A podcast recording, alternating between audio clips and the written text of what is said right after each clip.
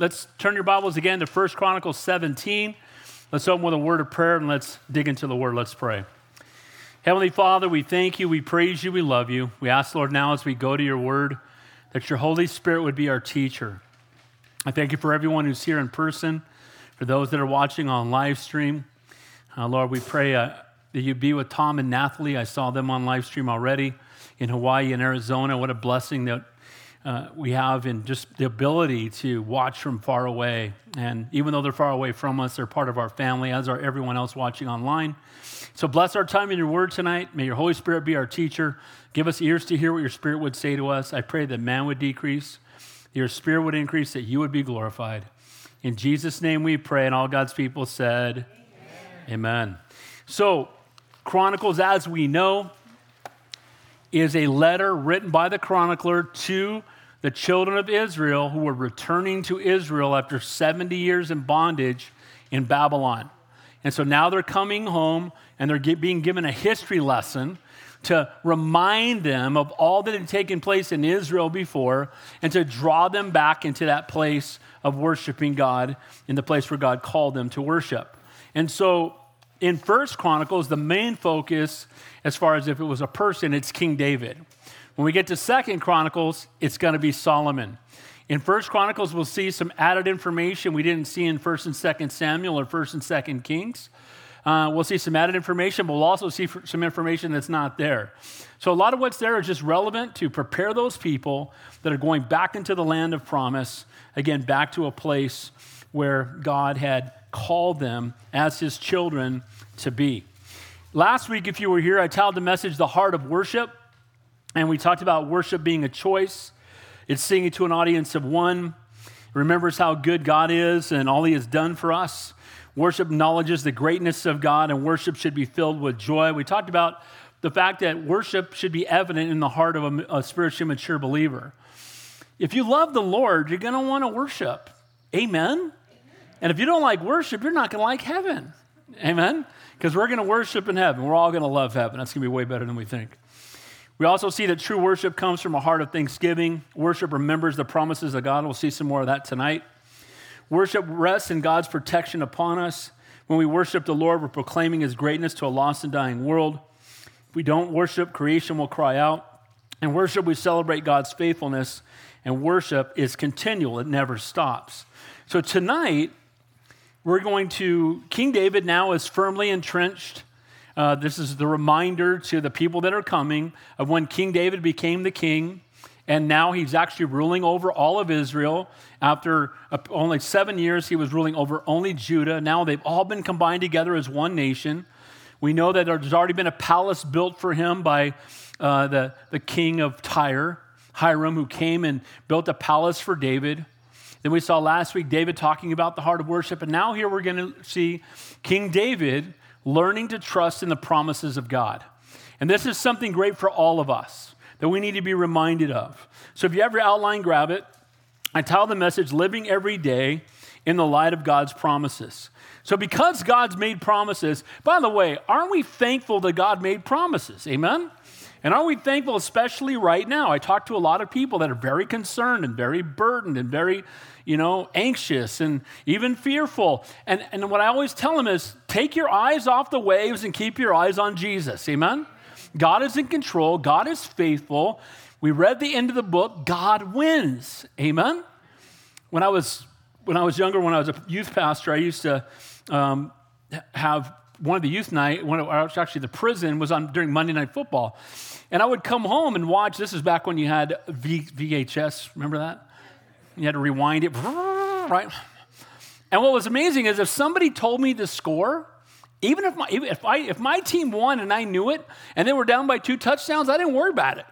Because I already know the final end, and I know that before this is over, they're going to come back and win the game. So I'm not worried, even if they fumble the ball. Guys, we know the end. God wins. Amen? So we don't need to panic if it looks like right now that the world is winning or that the enemy is winning or the things that are going on around us. And the Bible prophesied it was all coming. So, guys, let's trust in the promises of God and not be fearful of the ways of man. Amen? Now, here are the six points for tonight living every day in light of God's promises. First of all, seek godly counsel. The greatest counsel comes directly from the Lord through His Word. By the way, that's the first place you should turn for counsel. Open your Bible. Read the book, don't wait for the movie. Almighty God wrote it down for you. He gave you the Holy Spirit so you'll understand it. That should be the first place you turn. But we also seek godly counsel from spiritually mature believers. And even then, we check it against the Word of God. People will make outlandish statements, and we need to go read the Bible. And if it doesn't agree with God's Word, it's not the truth. Amen? And as a pastor, I get people with words of knowledge for me all the time and words of wisdom. I got a word for you, Pastor. I got a word. And they come and give me a word, and it's nonsense. Amen? I mean, just straight up nonsense. The Lord told me, I had one guy come to Santa Cruz. The Lord told me that I'm supposed to come and be the senior pastor, and you're supposed to assist me. I said, when the Lord lets me know, I'll call you. Can I get an amen to that? Or they'll give you some outlandish statement, and you're like, where did that come from? Guys, we don't, we don't listen to the words of men above the word of God. Amen? Now, we seek godly counsel. There's wisdom in the counsel of many. We walk not in the counsel of the ungodly. Amen. We don't need to hear from Dr. Phil or 1 900 Psychic or my coworker at work that doesn't know Jesus. The fear of God is the beginning of wisdom. So if you don't fear God, you don't have any wisdom. Amen? So we need to seek godly counsel. Don't be moved by fleshly desires, but be led by the Holy Spirit. Number two, when God says no, who likes that?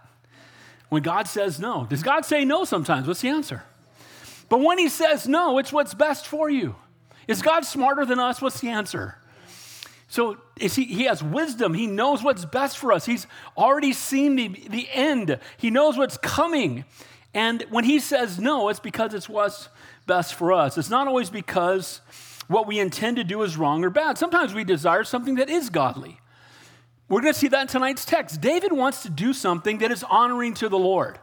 So much so that the prophet at the time, Nathan, actually tells him to go do it. And then God corrects him, and he has to go back and tell David, yeah, not so much. Because when Nathan first hears it, he thinks, well, that's a good thing that he desires to do. You know, somebody comes up and says, I want to build an orphanage. Well, that sounds like a great idea. I want to start a, you know, a, a Bible study in my house. Whatever it is, something that's good and holy and godly. But you know what? In some cases, God says, well, yeah, that's a good thing, but we need to know, we need to move in God's will, God's way, in God's timing, with God's man or woman that's called to do it. Amen? And that's exactly what's going to take place with King David. He's going to want to rebuild the palace. He's going to rebuild the temple. He wants a temple for the Lord. As we're going to see in tonight's text, he lives in a beautiful palace and the Lord's in a tent. The, you know, the ark's in a tent, God's presence. And he wants to do something that is honoring to the Lord, but God's going to say no. It's not his timing. He's not the one to do it. It's going to be his son instead. Sometimes we pray for God's will, it is just not God's time, and maybe we're not God's man or woman to do it. Number three, remember all that God has done for you, God, done, has God, God has done in you and through you. You know, one of the greatest promises and one of the greatest things we need to remember is who we were before we met Jesus.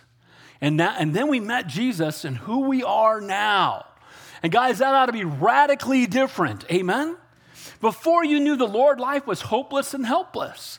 And you know what? People that are afraid, if you don't know the Lord, you should be afraid. But if you know the Lord, we don't have to be afraid. God's not giving us a spirit of fear. But the greatest thing that we have, one of the greatest things that we have is this is what Jesus did in my life. And by the way, if you don't know how to share your faith, you can all share that. And we want to equip you to be able to share your faith better, but you can all say, you know what, before I met Jesus, this was my life. Then I met Jesus, and this is who I am now. And that's our testimony. Amen? And that's living every day in the light of God's promises. Being reminded that all that God has already done means that we can trust that God's going to continue to do it. Look at point four God's faithfulness in the past assures us of God's promises for the future. Every promise that God made in the old covenant, He's fulfilled them all. There's still a few that are coming, right? But, but we see him fulfilling his promises over and over and over and over and over again. And because we know he's faithful to his word and has always been in the past, we can trust that he'll be faithful in the future. There's such peace in the promises of God. And what the Lord has for us is so much better than what we desire for ourselves. We get disappointed sometimes when we don't get what we want, when God says no, and we may even murmur against God. But here's what I want you to know He's a good, good father. Amen? And He knows what's best for us. And He's going to protect us from less than His highest if we will let Him. Number five, come humbly before the Lord. You know, when we approach God, we never approach Him making demands of Him. One of the few things that, there's few things that make me sicker than when I see someone on television or I hear somebody in a service telling God what He needs to do. Uh, no. Amen? We're all idiots compared to God. Amen? And you'll have people make demands of God. God, you have to, and I demand that you, and I call you, and I command that you. Whoa, whoa, whoa. We come humbly and broken before the creator of the universe. Amen? Oh, Lord, your will be done.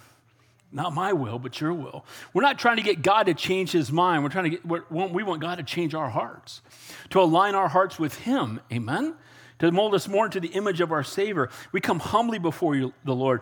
The Bible tells us if you want to be great in God's kingdom, Learn to be the servant of all, to submit fully to the Lord even when he says no, even in the midst of great trials. A faith that hasn't been tested is a faith that cannot be trusted. If your faith wavers because you go through difficulties and trials, it's just revealing where your faith was all along. Lord, help us to respond the way David did, even when you said no. And then finally, humbly affirm God's promises. Now, there is praying God's promises. We'll see this at the end of the text tonight. That we pray in agreement with the promises of God. One of the prayers, you know, the Lord tells us, raise up a child in the way that he should go. When he's old, he will not depart from it. Lord, I pray that for my kids. I don't make demands of God. I don't command that he do, does anything, but I, you can pray the promises of God. And so we don't you know, claim the promises of God. I hate that word, by the way. Claim it. I don't claim it. What do we do? We just pray and say, Lord, I believe what your word says. Thank you for the promise in your word that you will provide.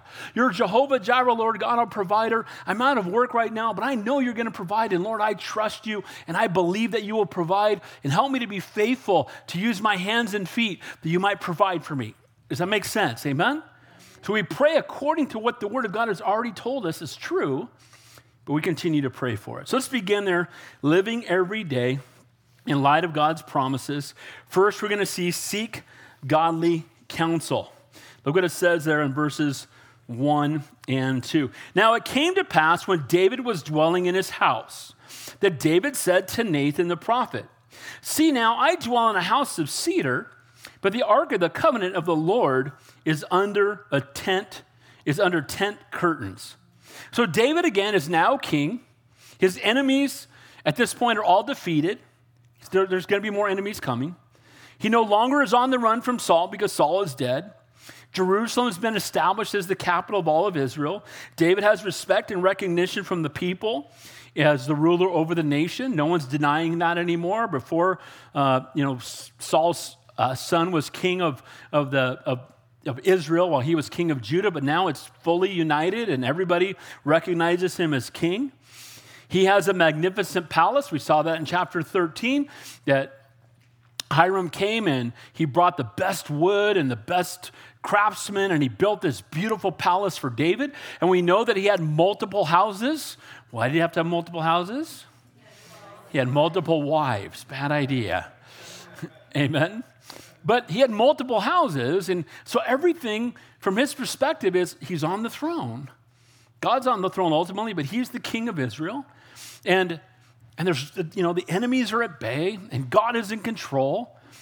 And at the same time, having observed all that the Lord has done, all that God had blessed him with, and the calling that God had placed upon his life as the anointed king, he wanted to do God's will and he seeks godly counsel. So he goes to Nathan. Now, we know a lot about Nathan from Scripture. And Nathan, uh, first of all, he was used in David's life a lot of ways. We know that he was a historian. Nathan wrote a book that chronicled the history of David and Solomon's reign. In 1 Chronicles 29, it says, Now the acts of David the king, first and last, behold, they are written in the book of Samuel the seer, the book of Nathan the prophet, and the book of Gad the seer. So there was books written about the history of who David was that we don't see in Scripture. And then it says in 1 Chronicles 9, or 2 Chronicles 9, now the acts of Solomon, first and last, they are not written, are they not written in the book of Nathan the prophet? So he was a historian. He wrote things down that were given to the children of Israel to help them. He was God's spoken, uh, spokesman. When they set up national worship, the temple, the organization, God used Nathan to guide David.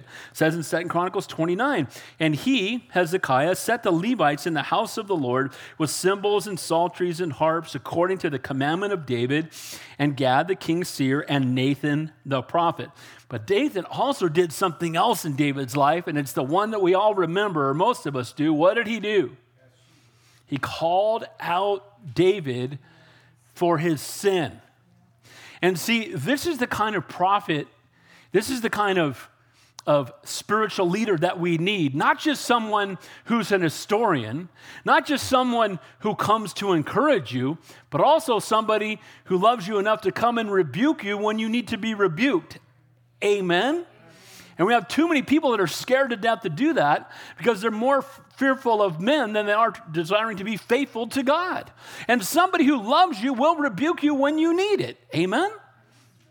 So what happens? We know that David, he gets lax. Instead of fighting the battle, he's sleeping in in noonday sun. He comes out in the you know, middle of the afternoon because of his beautiful palace that Hiram built him, he's high above everyone else, and he looks down and he sees this beautiful woman bathing on, the, on her rooftop, and he wants her. And because he's the king, I guess he can get what he wants. So he calls for her, he sleeps with her, she gets pregnant, he sends her home, and now he's in trouble. Because what's he going to do? So he calls for her husband, Uriah the Hittite, brings him home. So he will go in and be with his wife, and then he will think that his wife is pregnant because he came home and was with her. But Uriah was a godly man, and he did not feel like he could enjoy the comfort of his wife while everyone else was fighting, so he slept outside. And then David got upset. So David writes a note, gives it to Uriah to take back to the general. Pastor Dave paraphrased, but he basically says, put him on the front so he'll die. Just put him out front where he can't, he can't survive because I got to get rid of this guy. And this is what sin does. The sin of adultery had to be covered with the sin of murder. And David may have thought he was getting away with it. Because after Uriah died, he took Bathsheba as his wife. Now she's pregnant. It all could seem legit, although he had already had several wives, so it's not. But then Nathan comes to him and tells the story of a poor man and a wealthy man this is paraphrased. He basically says one man has all these sheep, and one man has one little lamb. And the man that had all these sheep comes and takes the other little lamb from the poor man and took it for his own. And David gets fired up. Like, how dare he do that? And he's basically saying, You need to go get that man, bring that man. He starts wanting righteous judgment. And then Nathan looks at David and says, Thou art the man. I'm talking about you, David. You have everything the world has to offer. You have multiple wives, and you took this faithful, godly man's wife away. You stole him from her. And Nathan basically tells him, You're done, man. You're, you're worthy of righteous judgment. And we know that righteous judgment came because that, what happened to that child? What happened to that child? Died because of the sins of the father. Now that child's in heaven, praise God. Amen. But the point is that Nathan was that guy. Nathan was willing to come alongside and encourage David. He was willing to be a historian and write down all the things of David's life, but he was also a godly man that was not afraid to come up to David and call him out on his sinful behavior. And we all need people like that in our lives. Amen? Toward the end of David's life, one of David's sons, Adonijah, decided to make himself king.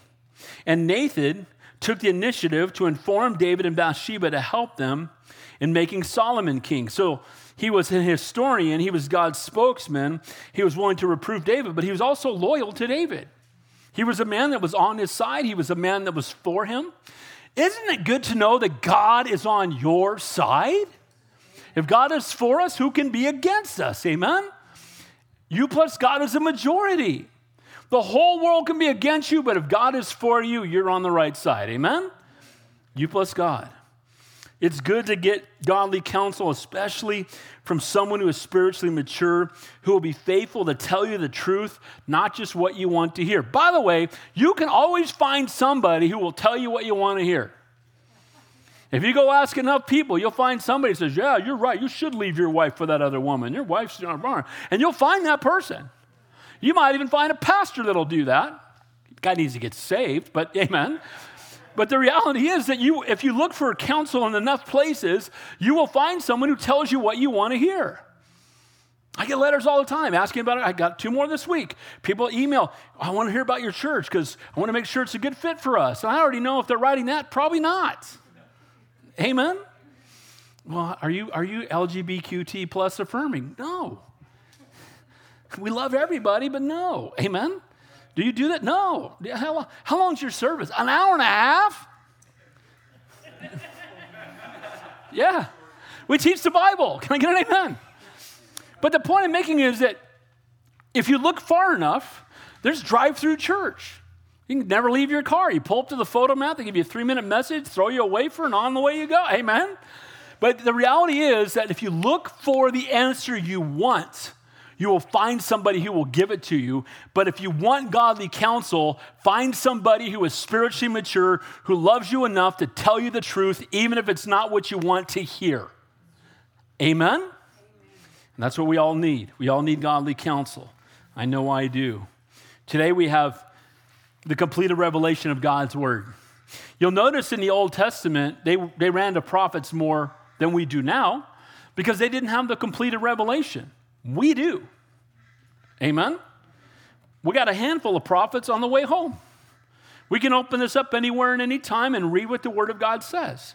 Now, again, there's still wisdom in the counsel of many. That's still a New Testament truth. Maybe you don't understand the word well enough. Maybe you're newer in your faith. Maybe it's a question that you know you don't you don't really understand. What should I do? And it's good to seek godly counsel, but make sure whatever counsel you get lines up with this. Amen? Because if it doesn't line up with the word of God, it is not godly counsel. So while we seek godly counsel, remember the plumb line for truth is God's word. Now notice what he says, I dwell in a house of cedar. Now in those days, that was as good as it got. It was the best wood. It was brought from a far distance, and his entire house was built in the best building material of the time. And so he has this beautiful house. And David's walking into this beautiful many houses and this beautiful palace. And then he looks out his window and he sees this little tent with the Ark of the Covenant in it. And he's like, that's horrible. How can I, how, why should I have a better house than the presence of Almighty God. Why should I have a better place than the Lord has? And so he's convicted and he wants to do something about it. And that's why he goes to seek out Nathan's advice. Again, David's no longer in caves. He's no longer on the run. He's richly blessed. And it bothered him that he dwelt in a better place than the ark did, that the place of worship and a symbol of God's presence was a meager tent. Why should I live in a place that is so much better than I deserve? And the ark of the Lord be in a place that is far below what he deserves, what the Lord deserves. So he says there to Nathan, I dwell, but the ark of the covenant of the Lord is under tent curtains. So he hasn't really asked the question directly, but Nathan understands what he's saying. Hey, Nathan, I don't get it. I, I got this beautiful palace. I've got multiple homes. There's a tent out there for the ark. So does, doesn't that sound like a good thing that he wants to do? What's the answer? It's a good thing. I, I want I to build I want to build something proper for the ark. I want to build something proper for the worship of the Lord. I want to give something that, that will glorify and honor the Lord. That sounds good. But even a man of God can speak too quickly sometimes. Look what it says here in verse 2. Then Nathan said to David, Do all that's in your heart, for God is with you. Now, Nathan loves the Lord, but Nathan was not perfect either. Amen? And he's not really giving false prophecy in the sense, he's not telling him to do something ungodly. He just thinks, well, that's a godly thing that he wants to do, so I'm just going to give him a quick answer. What we don't see Nathan doing is praying. And we don't see Nathan seeking the Lord. He just says, Well, that sounds pretty good. Go do it. And sometimes we can fall into that same trap. Well, it sounds good. I mean, it's honoring to the Lord. we should just go do it. Well, make sure you hear from the Lord. One of the things I was told before I planted the church in Santa Cruz, and I took it to heart when we planted the church here. Don McClure said, said, Dave, you need to know that you know that you know that you know that you know that you know that you know that you know that you know that you know that God's telling you to go to Santa Cruz. He said, because if you don't, you will get there and you will have a problem. And then you will have two problems. The problem will be the problem you're facing, and it's coming. Church planting's never easy. And then you're going to say, well, maybe God didn't even want me to be here. But see, if you know that God sent you, the problems are God's problems because He's the one that sent you. Amen? So we need to know that we've heard from the Lord. It's not just a good idea. Because sometimes a good idea is not God's highest for you, it's not God's plan for your life. My wife, she's kind of backed away from it now, but for a while, like every other month, she'd say, I think the Lord wants us to go to Colorado. Well, all our grandkids are and where my son in law is a pastor and he needs some help. And just like your dad came to help you, maybe you should go help Kevin. And I even, this is a couple years ago, I prayed about it. And uh, I talked to a couple pastor friends of mine. They're like, Pastor Dave, you got way too much gas left in the tank to go be an administrator. To so, no, you're not done. And, I'm, and you know what? I'm not done. And this is where I'm supposed to be. And I don't plan on, I don't know if I'm ever going to Colorado. I'm going to be here till the Lord comes back, but that's up to him, not me. Amen? But the point is that it sounds good. It'd be great to be around my grandkids. It'd be great to support my son in law. It'd be great to see my daughter every day. And now my other son moved there with his son. So now all my grandkids are there. But you know what?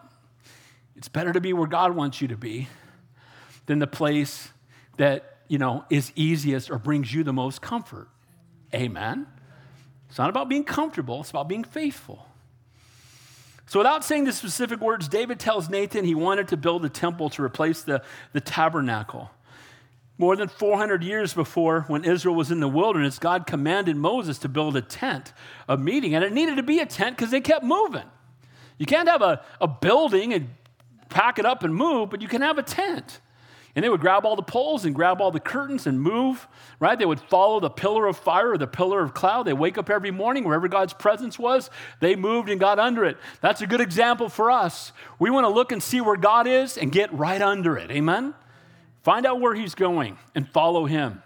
And so he's going to Nathan, and Nathan tells him, This is a good idea. Go for it, bro. What you desire is a good thing. It seems good to Nathan. It's honoring unto the Lord. David's heart He's like, what can I do for God? Look, look at all that God's done for me. What can I do for God? And maybe some of you feel that way right now. Like, look, look at all that God's done for me. What can I do for the Lord? I want to encourage you. Don't just do what's easy. Spend some time in prayer. Seek the Lord. And a burden is a spawning ground of a calling. When God gives a burden to you and you seek the Lord and you spend time in His presence, if you're married, get counsel from your spouse, get counsel from other godly people, open up the Word of God and know that you know that you know that you know that you know that you're called to do that that. Amen? So here's the exhortation Nathan's like, go for it, bro. There are times we don't have any clear direction from God, and all we can do is follow our heart if our heart is following the Lord. I've, used, I've given this counsel before, and I, I, think it's, I think it's accurate. Here's what it is it's when people don't know what to do, I say, look, love the Lord your God with all your heart, mind, soul, and strength. Fall in love with Him. Be in worship. Be in the Word. Walk in the fullness of the Holy Spirit, and then do what you want. You know why? Because when you're doing all that, you know what happens? You want what God wants. Your heart is knit to His heart. Amen? And so, and often it'll be the thing that your flesh wouldn't want anything to do with. It'll take you out of your comfort zone. And that's what God's desiring to do in all of our lives. I think sometimes we spend so much time analyzing our decisions that again, we need to wait upon the Lord. We need to hear from the Lord. We want to move in God's timing, but we don't want to have analysis paralysis. Amen? Where we're just forever, for 15 years, I'm trying to figure out what ministry I'm supposed to be in, right? And, and God wants to use you for his kingdom and his glory. It says in John 15, 7, if you abide in me and my word abides in you, you shall ask what you will, and it will be done for you. That's not us having such great faith that we can tell God, Cadillac, Cadillac. That's not what that means. It's saying that if you're abiding in the Lord, you're going to want what He wants. You're going to desire the things that He desires. Amen? And I encourage all of us. Jesus promised us that if we abided in him and his word was in us, we could ask whatever we wanted because we would be asking according to his will. Your heart can be pretty dangerous. It says in Jeremiah, the heart is deceitful above all things and desperately wicked. Who can know it? This is why when people start off the sentence with, Well, I just feel, ah, I just feel. I just feel. It's just a feeling I have. It's just my gut. I'm just going with my gut. Uh, no, your gut is your flesh. Amen. And we don't go by our feelings. How's that working out right now, by the way? I feel like I'm a zebra. So I am going to identify as a zebra, and you have to call me a zebra. I mean, that's common, isn't it? Amen? I identify as this. This is what I feel. This is what I think. Your feelings lie to you all the time. Amen? But I feel this way. Well, guys, we need to go beyond feelings and walk in the fullness of the Holy Spirit. We need to stay in God's Word. Our heart is wicked, it's tricky, and we need to be extra careful if we intend to go with our heart. That's why we need to abide in Jesus. We need to stay in God's Word. Hebrews 4 says this For the Word of God is quick and powerful and sharper than a two edged sword, piercing piercing, even dividing asunder of soul and spirit, of the joints and marrow, and is discerner of the thoughts and intents of the what? The heart. If you want to know that your heart is in the right place, compare it to what the Word of God says. Open up your Bible and read it. Does it align with the Word of God? Too often, we try to manipulate God, which is so stupid. And what I mean by that is, oh, I met this girl, she's so beautiful. Or I met this guy, and he's the one that I've been waiting for. And then we try to manipulate God into somehow making this person more spiritually mature than they really are, and trying to manipulate God to get what our flesh wants. And by the way, when you do that, it's a disaster. What God has for you is always better than what your flesh wants. Amen? When you learn to trust Him. There are times when we lack God's direction in a given situation. We've prayed, but no answer. It's okay for abiding in the Lord and His Word, again, to wait upon the Lord. Here's what I tell people all the time if God hasn't directed you to do something else, stay faithful right where you are until He tells you. He brought you here. Stay here until He tells you what's next. Amen?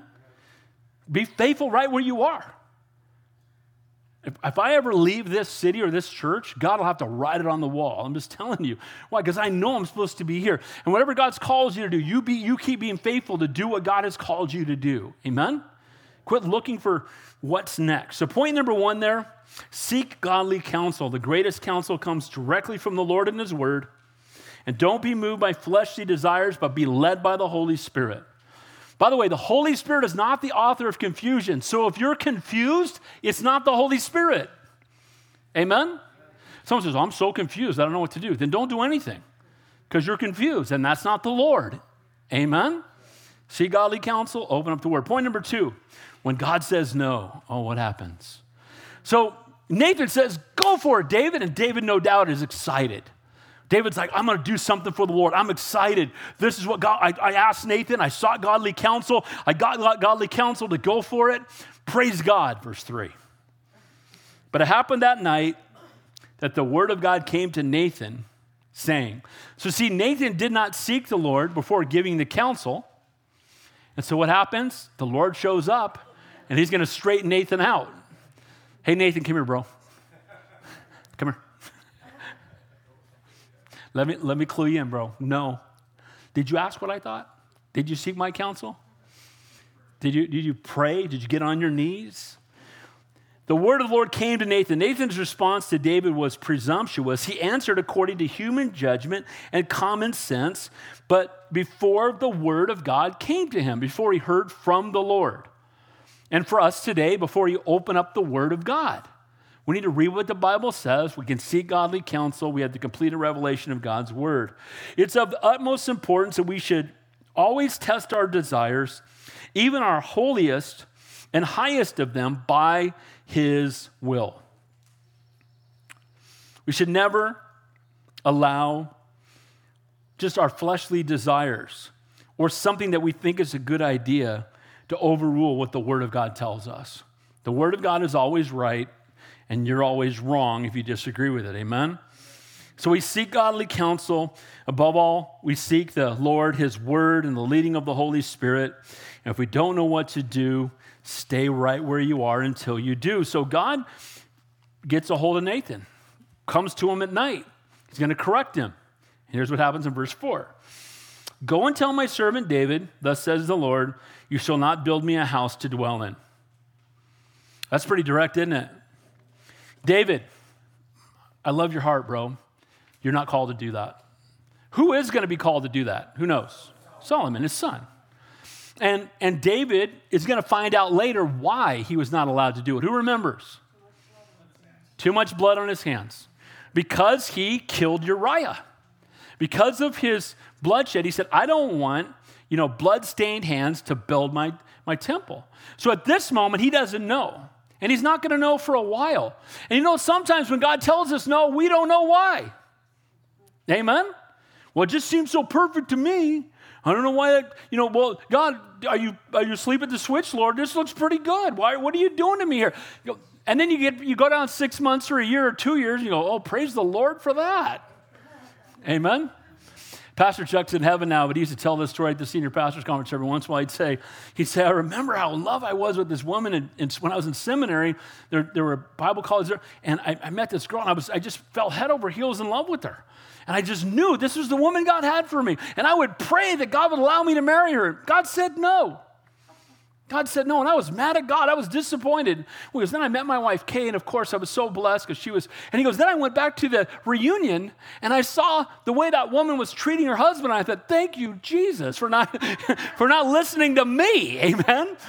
And the reality is that sometimes we think we know better than God, but we need to wait upon the Lord. Amen. Because when he says no, he knows what's best. And David's going to still contribute to the building of the temple. He's going to supply the plans for it. He's going to supply all the, the supplies that are going to be needed to build it. And his son's going to be the one to build it, but it's not going to be what he initially wanted. When God says no, it's not always because what we intend to do is wrong or bad. Building a temple for the Lord isn't wrong, building a temple for God is a good thing. But sometimes it's not you that's supposed to do it. Sometimes God's got someone else he wants to use. In fact, David's son, again, would be the one who would build it. Later in Israel's history, God would rebuke the people with very much the same words. He would say this Isn't it time for yourselves to dwell in paneled houses while the Lord lives, lies desolate? See, he, he agrees that there should be a permanent place for his ark and his presence to dwell, but it wasn't that time and it wasn't in that place that God desired it. And again, later we know that God would tell David why he could not build the temple. Verse 5 For I have not dwelt in a house since the time I brought up Israel, even to this day, but have gone from tent to tent and from one tabernacle to another. I love that God's presence is comfortable in tents because that's what we are. Amen? We're not temples, we're tents. Amen? We're temporary. We only live in this for a moment. And you know what? The Lord loves dwelling in these tents. Amen? And can we praise God for that? You know what's amazing is we, we're, we, we're not happy with how we look sometimes, or, you know, we try to compare ourselves to other people, which, by the way, who cares? But man looks on the outward appearance, God looks on the heart. And you know the most attractive thing there is? Having the Lord living inside of you. Amen? having someone who walks in the fullness of the Holy Spirit. What a blessing. What a joy that is. Amen. You love to hang around people like that. People that get saved real good, as my dad used to say. David wanted to do God's will. The house would be built. Just not then, just not by David. God's will, by God's man, in God's perfect timing. And again, it must have surprised David and God was, you know, like, hey, yeah, I, I understand, but I've dwelt in tents. I don't need a fancy place. By the way, this is only home temporarily. Amen? David wanted to do more than God commanded. And there is a wonderful place to be in our relationship with God. Most of us, some, so many Christians are stuck with how little can I do and still go to heaven? You know, how much can I be like the world and still have the get out of hell free card in my wallet. You know, what can I do? Guys, my, our prayer ought to be I want to be closer to God tomorrow than I am today. And I never want to be satisfied with how close I am to Him. I want to always desire to be at even closer. Amen? It's, it's that intimate fellowship with the creator of the universe. We are the bride of Christ. We should desire to walk closely with Him above all else. And then he says here in verse 6 Wherever I have moved about with all Israel, have I ever spoken word to any of the judges of Israel who I commanded to shepherd my people, saying, Why have you not made me a house of cedars? I didn't ask for a house of cedar. I hadn't even been looking for one. I've been moving about with the children of Israel, and God's plan is going to be a temple, and it's going, uh, it's going the temple's coming, and God's going to have it created, but He's never asked for it. He's not seeking it at this time, and David's not the right man. And again, it, it's hard when you want to do so much for God sometimes, and God says no. David didn't respond by doing nothing. Instead of building the temple, David gathered all the materials and it's for the construction so Solomon could build it. We'll see that in 1 Chronicles 29. He doesn't just go, Oh, I can't do what I want to do, then I'm going to just do nothing. And that's what some Christians do sometimes. Amen? Oh, I can't be on the worship team. I'm not serving the children's ministry. I'm not doing that. You know, I can't do what I want to do, then I'm going to do nothing. If they don't recognize how gifted I am, then I, yeah, well, if, if you think that, you get to stepping in Jesus' name. Amen.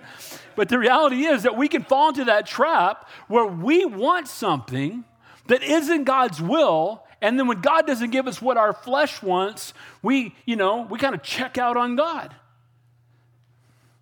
I've shared this before. I don't use his name, so it's okay. But there was a guy who came to me one time who went to the church in Santa Cruz, and I had just ordained, we had just ordained our children's ministry guy. And he was very gifted with the kids, and he was just the biggest servant around, wonderful guy.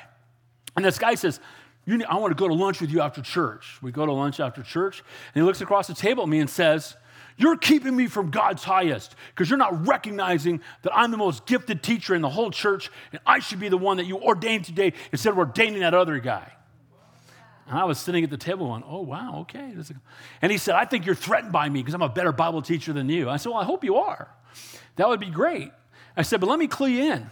If we ordained 100 people, you wouldn't be on that list. And let me tell you why. Because you don't know, you don't have the heart of a servant. I've never seen you put away a chair. I've never seen you talk to anybody. I've never seen you minister to anyone. You show up late, you leave early, and the only time you go to the men's study is when you're teaching because you feel like we're all just blessed to be in your presence. So guess what? 15 qualifications for a pastor in 1 Timothy chapter 3. One speaks of gifting, 14 speak of character, and you don't have any godly character. Ooh. He's like, Well, how dare you? I said, I didn't start this conversation. Love you enough to tell you the truth. Two of my assistant pastors were mad at me. He's such a gifted teacher. I said, You got to look past just the gifting and look at the character. Not two months later, he left his wife or his high school girlfriend and moved away and left his family.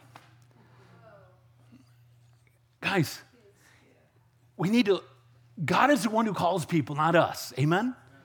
And when, and when you strive for something and you don't get what you want, and then you get angry and bitter, that's more proof that you're not called. Amen? Because if you want to be great in God's kingdom, you learn to be the servant of all. When people would come to Costa Mesa and ask to be in ministry, you know where Chuck took them? To the broom closet. He'd open the door and say, There's a bucket, there's a broom, there's a vacuum. You can start off by cleaning the sanctuary. And most guys leave. But if someone's got the heart of a servant, I'll mop floors for Jesus and it's a get to. Amen? And so David's, you know, he, he's not going to just give up. What is he going to do as we get, you know, 12 chapters away? He's going to gather up them all the materials. He still wants to be faithful to serve the Lord, even though God said no. He doesn't just take his ball and go home. He doesn't just go and cry and say, I didn't get what I wanted and pout. The enemy would love nothing more than for believers who don't get what they want in the time they wanted to just check out to sit on the sidelines and do nothing, to take their ball and go home, to, to not get, it, you know, again, not getting God to do our will, our way, in our time, but us to do God's will, God's way, in His time. Amen? We're not trying to manipulate God into doing what we want. And again, if God is for us, who can be against us? So when God says no, it's not always because that what we want to do is wrong or bad But sometimes what we pray for is God's will, it's just not God's time. Maybe it's not me that's supposed to do it. Maybe somebody else is supposed to do it. And we need to learn that God knows best and we can trust Him. And you just be faithful to serve right where you are. Amen? Amen? Point number three remember all that God has done in you and through you. Look at verse 7. It says there, Now therefore, thus shall you say to my servant David, Thus says the Lord of hosts, I took you from the sheepfold, from following the sheep, to being ruler over my people. And I have been with you wherever you have gone. And I've cut off your enemies from before you and made your name like the name of a great man, great men who are on the earth. Moreover, I will appoint a place for my people Israel and will plant them, and they may dwell in the place of their own and move no more, nor shall the sons of wickedness oppress them any more as previously. Since time since the time that I commanded judges to be over my people Israel, also I will subdue all your enemies. Furthermore, I tell you that the Lord will build you a house. Now, the first thing he says is, Hey, David, I know you're, you might be discouraged right now. Let me remind you, you used to be a shepherd. Not only were you the shepherd, but you were the youngest. You had older brothers. I think it was eight brothers, right? I think it was eight total. And, and, and you were so lowly that when Samuel came to anoint the next king of Israel, your dad didn't even call you in out of the field, he left you out there. And shepherd is the lowliest job that you can get in those days. Because what does shepherd do? They sit out there and watch sheep. By the way, sheep are stupid. Amen? And I don't think it's surprising that God calls us sheep. Have you ever seen the, there's a video where this guy gets this sheep out of a hole? You've seen this on YouTube where, and it takes forever. And he digs the sheep out of a hole and he finally rescues it and he sets it down. It takes three steps and jumps right back in the hole again. Isn't that what sheep do? But here, you're watching sheep. It's something that nobody else wants to do. It's the lowest job in the totem pole. And not only that, you risk your life doing it. Because if an animal comes to kill the sheep, you have to lay down your life. And you're laying down your life when nobody's watching. There's no audience to cheer you on. You got a dangerous job that is thankless, that is worthless, that nobody else wants, and you're considered low on the totem pole if you're a shepherd. I love that the angels appeared to the shepherds first when Jesus was born. Amen? He goes to the lowly. And so often they would hire somebody just to watch their sheep. So, David, remember, you were a shepherd, bro. You were out watching over sheep when nobody else was around. But you know what's great about when David was a shepherd? David was, faith, was a faithful shepherd, and God was preparing him when he had no way of knowing to be a faithful king. Amen? Whatever it is that we're going through is preparation for what God has for us next. Amen? It's all part of God's plan in our lives. It's preparation for the thing that God has for us next. And so he reminds them, You used to be a shepherd. You used to be out in the sheepfold. You'd be out there all night watching sheep where everybody else was in town, where everybody else was celebrating. You, you had the lowest job of all. And by the way, I took you from shepherd, I made you a king. And he's reminding him of the blessings of what God had done in his life. And that's what I get out of this text is we need to be reminded of who we were before we met Jesus and who we are now. We were lost in our trespasses and sins. We were headed to hell and we deserved it. And then Jesus came and the Holy Spirit drew us unto himself and we responded by his grace. And we've been born again. We're new creations in Christ. We're citizens of heaven. Our names are written in the Lamb's book of life. He will never leave us nor forsake us. He's adopted us into his family and we're his kids now. Praise the Lord. Amen? This is who we were. But that's not who we are anymore. We belong to the Lord now. And so when you get bummed out because it costs $371 to fill up your car with gas, yeah, exactly. We had a sales meeting this morning on Zoom, and he said, he said, I know it's a little thing, but we've got, if you do these three things, we're going to send you a $200 gift card. And I said, oh, that'll get like a quarter tank of gas. That'd be great. Send that to me. But isn't it good to see what God's done in our lives? While we were yet sinners, Christ died for us. You know what's amazing about all this? He didn't choose us because we are good, He chose us because He's good. And He knows you best and He loves you most. He knows every wicked, vile thing you've ever thought or done, all the things you're going to do, and He still loves you. That's unconditional love. That's our Savior. He's an amazing God. Amen? And so the next time you're bummed out, just remember how much He paid for you, how valuable you are to God, and who you are in Christ. Remember all that He has done for you. David, you were a shepherd, now you're a king. He'd say to me, You were a lost sinner, now you're my son. I'm preparing a place for you in heaven right now. I'm going to call you home soon, son. I can't wait for you to be with me forever. Guys, it just doesn't get any better than that. That's the best 401k. By the way, if you have a 401k, not so much. How about that stock market? Amen? Guys, if you put your faith in anything other than Jesus, you're going to be disappointed. God is faithful. Amen? David was a good shepherd in preparation for becoming a good king. And we need to remember all that God has done in us and through us, especially in times of despair. Who you were before you came to know Christ and who you are now.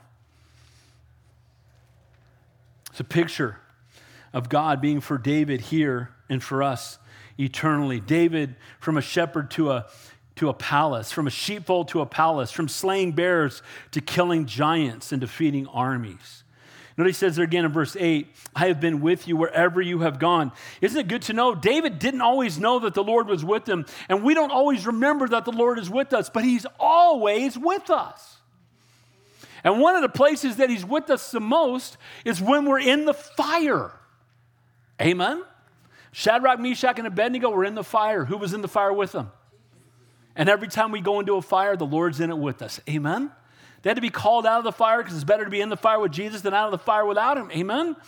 It's better to be in the worst trial that this world can hand out to you and know the Lord than have everything the world has to offer. Because you know, when, when uh, Daniel was in the lion's den napping and at total peace, King Darius was in the palace tearing the place down. Because it's better to be in the lion's den with the Lord than in the palace without him. Amen? And you know what? It's better to have a son that went to heaven at 28 years old and have a broken heart on this planet with the Lord than to have everything the world has to offer without him. Amen? And heaven's better. The promise of eternal life. He said, I made your name like the name of great men on the earth. You know what he's done for us? He's written our name in the Lamb's Book of Life. That's the only place where our name really matters. Amen? It's in the Lamb's Book of Life. People are going to stand before God on Judgment Day. Okay. That's the book you want to be in. Amen? If you don't know the Lord, tragic. I don't care how much you had in the world. I don't care what the world, how famous you were, how well known you were. He then says there in verse 9, I will ordain a place for my people, Israel. This is referred to as the David, Davidic covenant, like the Abrahamic covenant, the Mosaic covenant, that God promised that the land of Israel would belong to the Jews and the kingdom would belong to David and his descendants. Now, one of the great things about, one of the things that's amazing about David, one of the incredible blessings he has that isn't mentioned here, what's the greatest blessing of David's life? What is it? Jesus came through the line of David. The Bible refers to him as the son of, of David. So David didn't get to build a temple, but through his, through his you know, loins came Solomon who built the temple. And then as you go further down came the Savior of the world. Amen? God said, I'm going to bless you forever. Lord is preparing a place for us. He said, Lord will build thee a house. It, it, now, he wanted to build God a house, and God says, I'm going to build you a house. You see at the end of verse 10? Look what it says there. He said, I will tell the Lord, I, I tell you that the Lord will build you a house. Well, Lord, I just want to build you a house. Now I got you. I'm going to build you a house. You know what? We want to do great things for the Lord. And what's He doing for us right now? Preparing what? A house, a place for us. No one fully grasps what that really means, but whatever God's preparing for us in heaven is going to blow doors on this place. Amen? I'm looking forward to being in his presence. So David wanted to do something for the Lord, and, and that's a good thing. But you can't outgive God. Amen? He wanted to build God a temple, and God said, oh, No, I got you. I'm building something for you. I'm preparing a place for you. That's the God that we serve. What a great and awesome God. Amen. Number four, God's faithfulness in the past assures us of God's promises in the future. Look at verse 11. It says there, And it shall be when your days are fulfilled, when you must go to be with your fathers, I will set up for your seed after you, who will be of your sons, and I will establish his kingdom. See, God had been faithful to bring David from a shepherd to a king.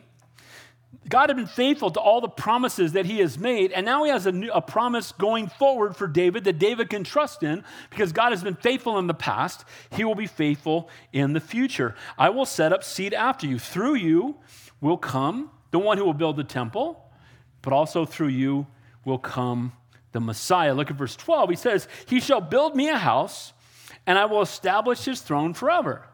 So after you go to heaven, your son after you will build the temple that you wanted to build, and he will reign forever. Now, we know that uh, the line of Solomon and the line of David goes off track, but again, this is a reference here to the fact that Jesus is coming through them, and he will rule and reign forever. Amen?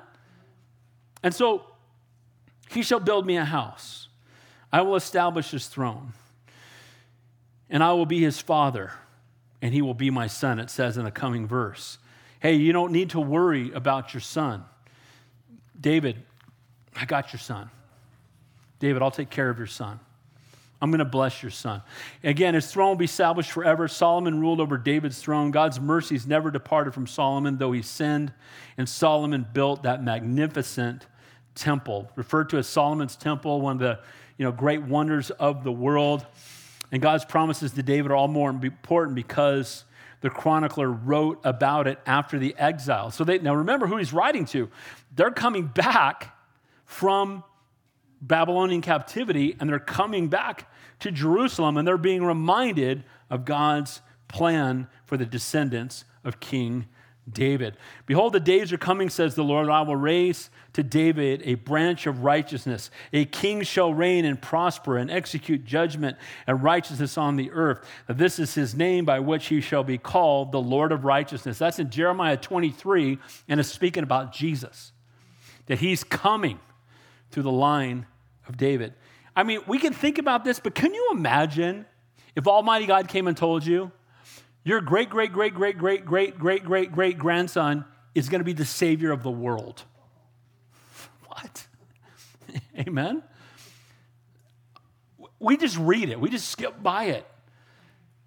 But David was a, flawed man, but he was going to be used mightily. It says in Isaiah 9 For unto us, a child is born, unto us a son is given, and the government shall be upon his shoulder, upon the throne of David, and over his kingdom to order it, establish it from that time forward, even forevermore. Again, it's prophesied in Isaiah, it's prophesied in Jeremiah, what God is promising here to David. That through your line, again, the world will be blessed. God didn't want an earthly house built until the spiritual house was promised and established. And the more important house had to come first. He wanted King David to know that I'm going to use your lineage in a mighty way. And that was more important than the building of that physical house. As for David, God's blessing was upon him in a unique way. The New Testament again identifies Jesus more with David than any other human ancestor. Always referred to as Hosanna to the son of David, it says in Matthew 21. The Lord will give him the throne of his father David, it says in Luke 132. I am the root of the offspring of David and the bright and morning star, it says in Revelation 22. So King David was a flawed man, but he was still used mightily by God. And it just lets us know that God doesn't hide the frailties of its heroes. The Word of God doesn't do that, but it shows us that God can take people like us and use us for his glory if we will but let him. Amen?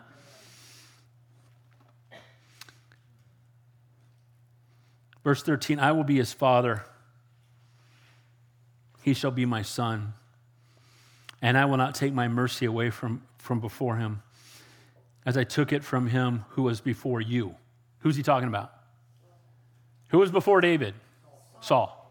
He said, I'm not going to take my mercy away from Solomon the way I took it away from the one who was before you, King Saul. Could there be, a, as parents, could there be a greater promise you know, we're going to heaven, but wouldn't it be amazing if God came and said to you, I have special plans for your kids, and I'm never going to leave them, and I'm going to watch over them, and my mercy is always going to be upon them. That's what he's telling David here. Amen? I'd be shouting hallelujah at the top of my lungs. How about you? What a great God. He says, I will establish him in my house and my kingdom forever, and his throne will be established forever, according to all these words, according to all this vision. So Nathan spoke to David. So all these t- things were told by Nathan. Nathan has to go back to David. You know, David's, you know, mounting up some supplies. You know, he's, he's hiring craftsmen, right? And Nathan comes and goes, Hey, David, uh, I got to talk to you for a second. Come here. You remember that whole build a tabernacle thing? Not so much. I mean, the temple. Yeah, uh, it ain't going to be you. I misspoke. Sorry, bro. Right? Now, again, David could have been bitter, but David's not going to be. David's going to recognize God's plan, and he wants to be a part of it. Then David went in and set before the Lord. Now, I love this. Now, verse 16, this is point number five come humbly before the Lord. So he comes and tells David, and David's disappointed. David could have been angry with God, mad at God. He could have been shaking his fist at God, but that's what I wanted, Lord. Why won't you let me have it? It's a good thing. Nathan told me it was okay, and now you're taking it away from me. And sometimes people get that way with God. God, I told you what I wanted, and it's a good thing, and now you won't let me have it. I'm mad at you. That's not what David does at all. And praise God for it. He's an example for us to follow. It says, And David went in and sat before the Lord and said, who am I, O Lord God? And what is my house that you have brought me this far? Instead of being mad at God, he comes humbly before the Lord. More than likely, he went down to the tabernacle that was there and knelt outside where the ark was. And he cries out to the Lord. Instead of being mad at God, he's thankful for God. He's praising God's name. He's saying, Who am I, Lord, that I even get to be your son? Who am I, Lord, that I have the promise of heaven? Who am I, Lord? And, and you know, the Bible says that pride goes before destruction and a haughty spirit before a fall. When David received this spectacular gift, he, he didn't think it made him any greater in being king. In David's eyes, it made God greater. Think about that for a second. Let me say that again. When God uses us mightily, it doesn't make us greater. It just proves how great God is because we're all dumb sheep. Amen? God uses the foolish things in the world to confound the wise. So when God does something great through us, it just proves how great He is because we're not great at all. Amen? And David gets it. Lord, you're great. The fact that you took a sheep herder and you made me king, what an amazing God you are. Wow, Lord. And he praises the Lord. Now, in the next several verses, we're going to see David use a title for himself 10 times through the rest of the chapter as he now starts to pray and seek out the Lord. And he's going to refer to himself as your servant 10 times. Your servant, your servant, your servant. Throughout the rest of the chapter, he doesn't say, Your magnanimous king. He doesn't say, You know, you're so fortunate that I'm on your side, God. He doesn't lay out, and I slayed a giant and I defeated the Philistines. And I, no, I'm your servant. I'm your servant. If you want to be great in God's kingdom, learn to be the servant of all. Amen? It just pops off the page. We just see his humility. Instead of seeking the praise of God, the praise of men, the greatest is being a servant. David has kept a great attitude, even though finding out, finding himself being exalted. It's easy to listen to what other people say about you. Amen? And, and, and we say we don't like praise, but someone will praise you and go, oh, I didn't quite hear you. You want to say that one more time? Because uh, Matter of fact, can we record that if we're going to? And we, we love the praise of men. We love our flesh being fed. And David instead humbly accepts God's no. Could have been angry, not going to be allowed to build the temple. Just thankful that the Lord adopted him. Just thankful that he gets to serve him. Lord, help us to respond the way David did when you said no. Amen? The next time the Lord says no, may we respond, may we not get angry, may we not, you know, be bitter, may we not question God, may we come humbly and broken before God. David, while flawed, called, again, is called a man after God's own heart. And doesn't baffle you that David is called a man after God's own heart? He was a murderer and an adulterer and a polygamist. Amen? Amongst a list of other things. But you know what? He was a man for God's own heart because he repented. Because when he was convicted, he came humbly before the Lord. He was the greatest king of Israel, not because he slayed Goliath or won battles. And again, certainly not for being a polygamous adulterer, a murderer, but because he was humble and had a humble heart before the Lord. Let's read on. And he says there, and yet this was a small thing in your sight, O God.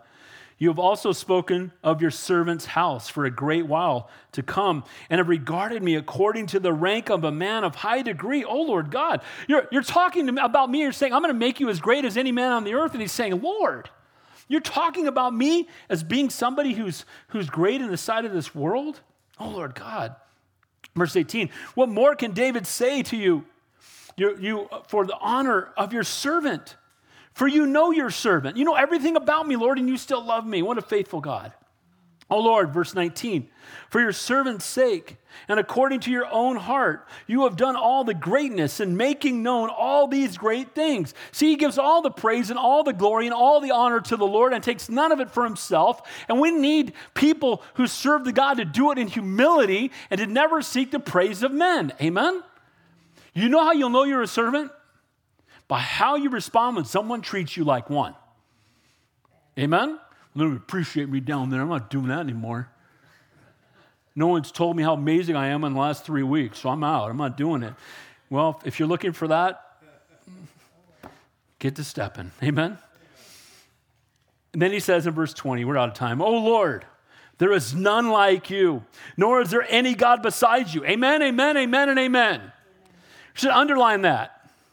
Next time a Jehovah's Witness or a Mormon, uh, let me show you right here in the Old Testament, um, one of thousands of verses. What does it say? Oh Lord, there is none like you, and there isn't, there isn't any God besides you according to all that we have heard with our ears. And who is like your people, Israel, one nation on the earth, whom God went to redeem for himself as a people, to make for yourself the name by great and awesome deeds, by driving out nations from before you, whom you redeemed from Egypt. He's going back in time. And remember, they're being, this is all being told to those children of Israel going back to Egypt. They're being reminded of all the awesome things that God has done. He remembers that he brought him out of Egypt, and David doesn't take credit for the victory over the Philistines, he gives God the glory for it. To all the things you did. That's our God. Can't praise him enough. Amen? Verse 22 For you have made your people, Israel, your very own people forever. And you, Lord, have become their God. He's our God. Amen? He's our Savior. He's our King. Final point so he comes humbly before the Lord. He gives all the praise and the glory. And then finally, he affirms God's promises. Look what he says. And now, O Lord, the word which you have spoken concerning your servant and concerning his houses, let it be established forever and do as you have said. Lord, I've heard what you've said. Your will be done. He doesn't tell God what he should do. He just says, Lord, you've told me what you're going to do. And thank you, Lord. Let your will be done. Your will be done, not mine. The promises you've made, I trust you. The promises that you've given to us as a people, children of Israel, you're going to make our nation great. We trust you. We believe you. Your will be done.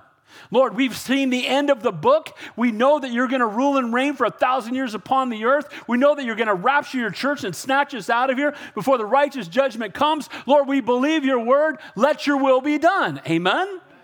That's the exhortation here.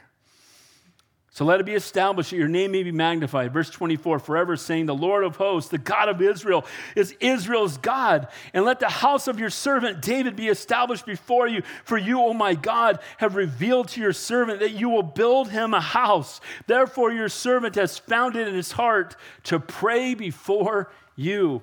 And now, Lord, you are God and have promised the goodness to your servant. Now, you've been pleased to bless the house of your servant, that it may continue to be before you forever. For you have blessed it, O Lord, and it shall be blessed forever. What a great way to pray, just to come back to the Lord and give back to Him the promises He's given to us. Lord, we know what your word says. You know, when I pray those prayers, you know, when, and I know we've all gone, we've had difficulties in, in the church and people have gone through struggles, but, you know, believe me, I pray those prayers in regards to my son. Lord, you promised that if we close our eyes on earth, we're going to open them up in glory. Lord, I know because your son died on the cross that I'm going to see my son again. See, those are promises in the word of God. And I, and I pray, and Lord, thank you for those promises. Amen? By the way, you won't know the promises of God if you don't read the Word of God. Amen. Amen? And that's why people panic and get concerned right now. And people are scared to death. Gas prices are crazy. God's on the throne. Our president, help. God's on the throne. Amen? Whatever's going on around us, our God is greater. And I'm actually excited when the world's a mess because God said it would be a mess as it was in the days of Noah when he comes back for us. So come quickly, Lord Jesus. Amen? So, in closing, live every day in light of God's promises, seek godly counsel. When God says no, we should respond in faithful obedience and praise his name. Remember all that God has done for you and through you. Remember, you know, again, all that God has done and who you were and who you are now in Christ. Number four, God's faithfulness in the past assures us of God's promises in the future. Come humbly before the Lord. We don't make commands of him, we come humbly and broken before him. We praise his name and humbly affirm God's promises. Lord, we thank you. We praise you for your word. We love you. We thank, we're so thankful, Lord, that you're in control that you're on the throne, that your word is true, that your promises are sure. And we're thankful, Lord, for the promises you've made to us. That if we believe in our hearts and confess with our mouth that Jesus Christ is Lord, we will be saved. That we have the promise of heaven, that you will never leave us nor forsake us. That you're interceding on our behalf and praying for us right now, and you're preparing a place for us. These are promises in your word, and we thank you for those promises. And we praise you for them, Lord. And Lord, keep us humble, keep us broken, keep us desperate, keep us usable for your kingdom. In Jesus' name we pray. And all God's people said,